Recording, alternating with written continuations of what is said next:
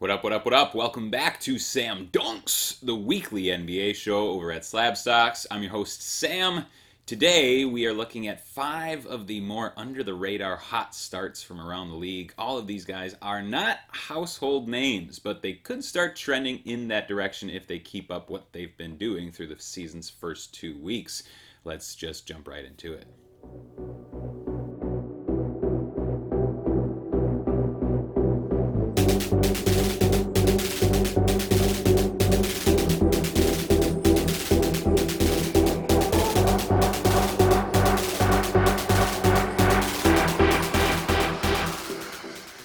Maybe a lot of you haven't noticed since he plays for the Orlando Magic, and noticed respect to my fellow Central Florida brethren.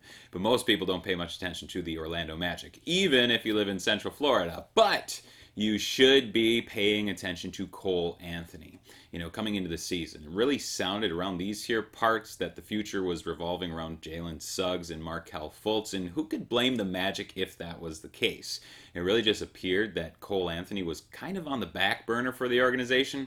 He had a solid, if unspectacular, rookie year, thirteen points, five rebounds, four assists, and generally inefficient shooting, which is pretty typical for a rookie guard.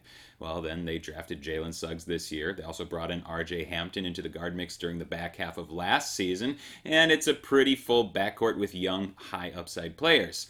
Anthony then had a pretty crappy summer league and average preseason, and he was maybe looking like a bit of a forgotten man in the backcourt mix there in Orlando.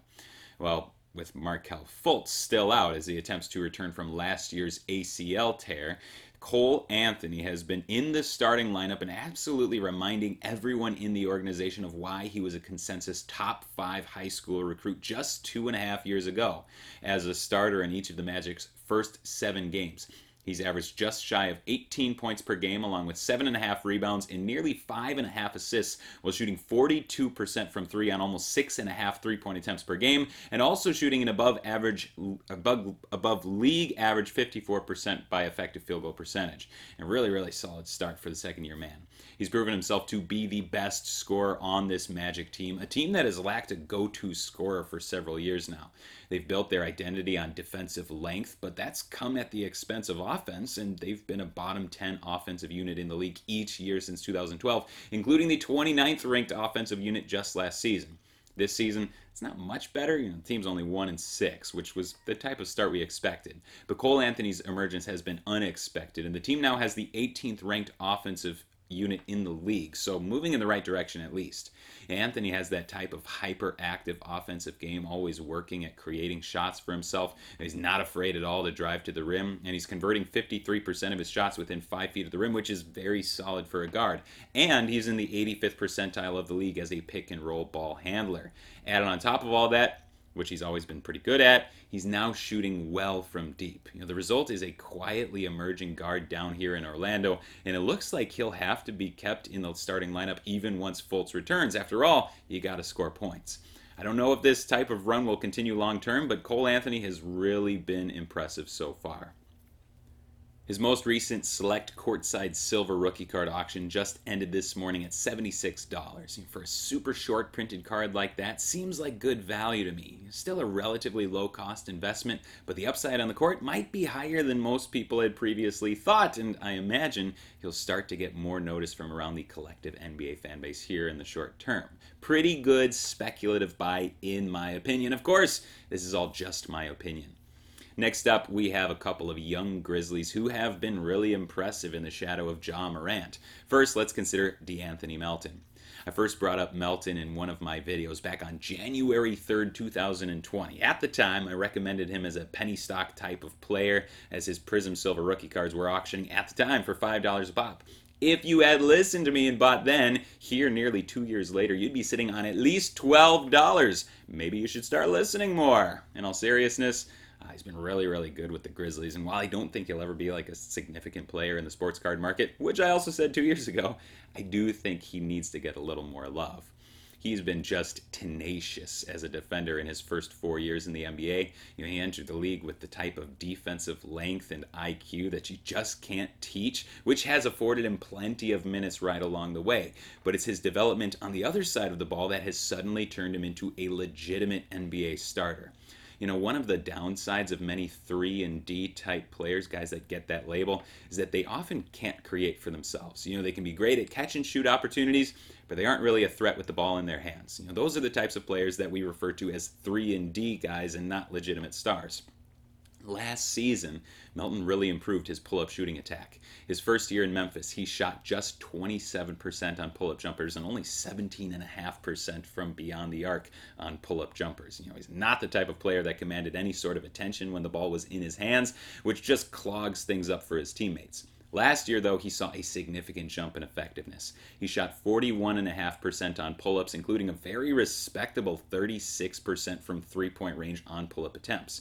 Those improvements, they've continued right on into this year, and thus far, the twenty-three-year-old is shooting an above-average fifty-four percent from the field by effective field goal percentage, and a very, very good forty-three percent from downtown on over six three-point attempts per game. That's resulted in nearly fourteen points per game on thirty minutes per night, to go along with five rebounds, nearly three assists, and two steals per game as he continues to be just a bulldog defensively. His last Prism Silver P S A ten rookie card auction ended at sixty-one dollars, which is up about forty-two percent since the beginning of the regular season, although that's with a super small sample size of just two auctions within that time frame. But I do expect him also to start getting more attention, especially as the Grizzlies continue to improve together as a team. And of course, we all know that the two faces of the franchise are Ja Morant and Jaren Jackson Junior, but Melton has become just a perfect fit alongside Morant. We all saw what the Bucks championship run last season, how important that type of fit could be with Chris Middleton's game so perfectly aligned with Giannis's, and Melton also just fits alongside Morant like a glove. He takes on the tougher defensive assignments. He is an elite catch and shoot three-point shooter, capitalizing on Ja's drive and kicks, and he also now is taking on a bit more of the playmaking role, freeing Morant up considerably. Last year, as a two-man lineup, Morant and Melton combined to produce a net rating of plus twelve point six points per one hundred possessions, which is very good, obviously. We should be seeing that replicated again this season as we get further along and build up that sample size. You couldn't be higher on Melton over here, although, again, I should say it, I'm not sure that the wider market will ever really notice, but it certainly should. And then there's another young starter on the wing in Memphis that should also start garnering more attention. And this time I'm talking about second-year man Desmond Bane. In six starts and nearly thirty minutes per night, Bane has averaged just a hair under nineteen points per game, four rebounds, nearly two and a half assists, and a little over a steal per night while shooting an obscene sixty-one percent from the field by effective field goal percentage and forty-three percent from downtown on eight and a half three-point attempts per game. The shooting, that's not too dissimilar to what he did last year. You know, already as a rookie, he had a well above average fifty-eight point six percent effective field goal percentage. He also shot forty-three percent from deep on four, uh, four three-point attempts per game. So while his shooting has been extremely efficient, none of this seems that unsustainable. This is just the type of player that he is. He's doubled his shot attempts, going from seven point three per game as a rookie to fourteen point five attempts per game through six games as a sophomore. But while the attempts have skyrocketed, he's been just as efficient as ever, which means that he's a player that more people really need to start paying attention to quickly. This offseason, the Grizzlies and head coach Taylor Jenkins had Bane working as a point guard, not because that would ever be his role on a Morant-led team, but because they really wanted to develop him into an on-ball threat rather than just an off-ball catch-and-shoot type of scorer. And in the small sample of the season so far, it really looks like the offseason work has paid dividends, and with that three-headed backcourt of Morant, Bane, and Melton, the Grizzlies have the seventh-best offensive ranking in the league by offensive rating. And like with Melton, could not be higher on Desmond Bane. There's just so much to like already about a team that's led by Morant and Jaren Jackson, but when Morant is being flanked by two extremely strong defenders that can not only hit threes but also create their own opportunities, it's just really fun basketball to watch. You know, they have the type of young uh, young core that fits so incredibly well together in Jenkins' schemes that they should already be in contention for a playoff spot in the Western Conference this year, and with a very high ceiling for the future. Now, Dylan Brooks will be coming back at some point, and that certainly could affect Melton and Bane's roles on the team. But I think that the Grizzlies just have to keep this lineup rolling. And Brooks naturally likes to play as a volume shooter. Uh, coming off the bench, probably his best role on the team. He can come in with the second unit, jack up like twenty shots, and keep the team afloat while its starters take a breather. You know, that's what I'd like to see happen. Of course, there's no guarantee it will play out that way, so you have to be aware of that. But if I were a betting man, I'd say that when Brooks comes back, we'll still be looking at a starting backcourt of Morant, Melton, and Bane, and that's a backcourt I'm very excited about.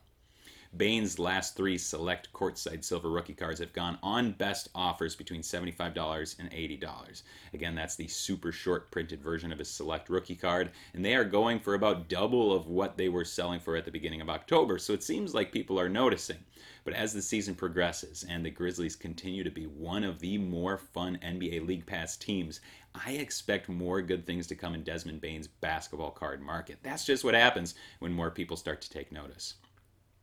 Next up, let's head down to San Antonio, where DeJounte Murray has been fantastic through six starts. He's brought eighteen points, eight and a half rebounds, nearly nine assists, and over two steals to the table every single night. And to be within spitting distance of averaging a triple-double speaks volumes of his well-rounded game. He's not a threat from deep. He's only hitting thirty-two about percent of his three point seven three-point attempts per game, and by effective field goal percentage, he's also below league average. But he just does so much for this team that you can live with those poor shooting splits. He's become a great facilitator. He's always been such a tremendous on-ball defender. Uh, and when paired with Derek White in the backcourt, opposing guards always have a difficult matchup in San Antonio. In addition to that, he's scored over twenty points in his last three games. And with a relative lack of scoring around him on the roster, it's not too far-fetched to think that Murray will be a twenty-point-per-game scorer by season's end. Someone's got to score the ball. You know, now Murray, he's always been a bit of a darling in the sports card market, mostly because every single season he's being tabbed as a breakout player with the Spurs. That sort of happened last season, but now in his sixth year, it looks like the twenty-five-year-old is really making a bit of a leap, not only improving in his scoring, but increasing his shot attempts, improving on his rebound, and also making a considerable leap in assists as well. There's not been any Prism Silver P S A ten rookie cards of his sold on eBay since October second. That auction ended at two hundred eighty-five dollars. I'm not sure where his market sits today, but it's bound to have seen a significant increase since the beginning of the month. I guess we'll just have to wait and see. Last up for today is a guy that I already talked about last week. I don't like to double dip like that usually, but I love him so much that we have to talk about him a little bit more. That's Miles Bridges of the Charlotte Hornets, who after seven starts at the power forward position is averaging just under twenty-five points, eight rebounds, three assists, and a steal and a half, while shooting fifty-nine percent from the field by effective field goal percentage, above average, well above average. Uh, since I recorded last week, he's scored twenty-five points, thirty-one points, twenty-two points, and nineteen points. He has yet to have a single-digit scoring game this season. He's hoisting up a ton of shots, and he's been very effective in his role on the five and two Hornets.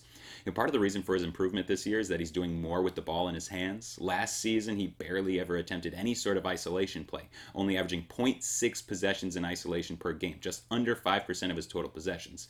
This year, he's quintupled those attempts with just over three isolation possessions per game, and he's in the seventieth percentile of scorers in I S O, scoring one point oh five points per possession on those looks. That's exactly the type of transformation that we look for in a player to go from just a complimentary player to a legit offensive threat.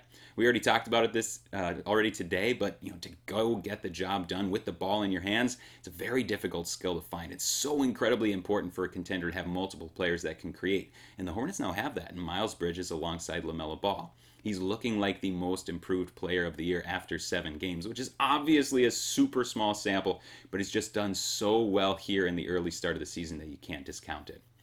Now, when I recorded last week, the most recent Miles Bridges Prism Silver P S A ten rookie card auction had ended at just under two hundred dollars.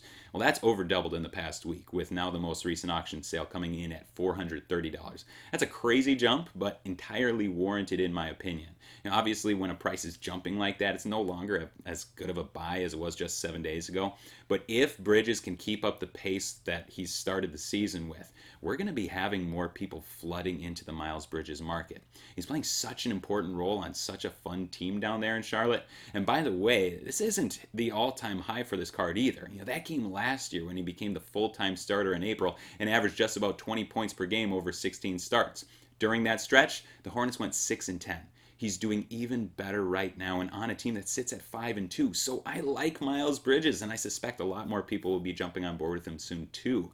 You know, good player to keep an eye on. Full disclosure, by the way, I do not own any Miles Bridges cards. I do have him on my fantasy basketball team, and that's been absolutely great. And there you have it. Uh, those are the five players who are not considered stars by any stretch of the imagination. Not household names yet, but they have been playing like quasi-stars so far. It's always kind of fun to try to identify players uh, that are doing well before the majority of people recognize it, and I think that we might have done that to varying degrees today. So keep your eyes on these five players moving forward to try and figure out what's real, what's fake, uh, maybe make a few bucks while you do it. In any case, thank you so much for your time, and we'll see you again next week.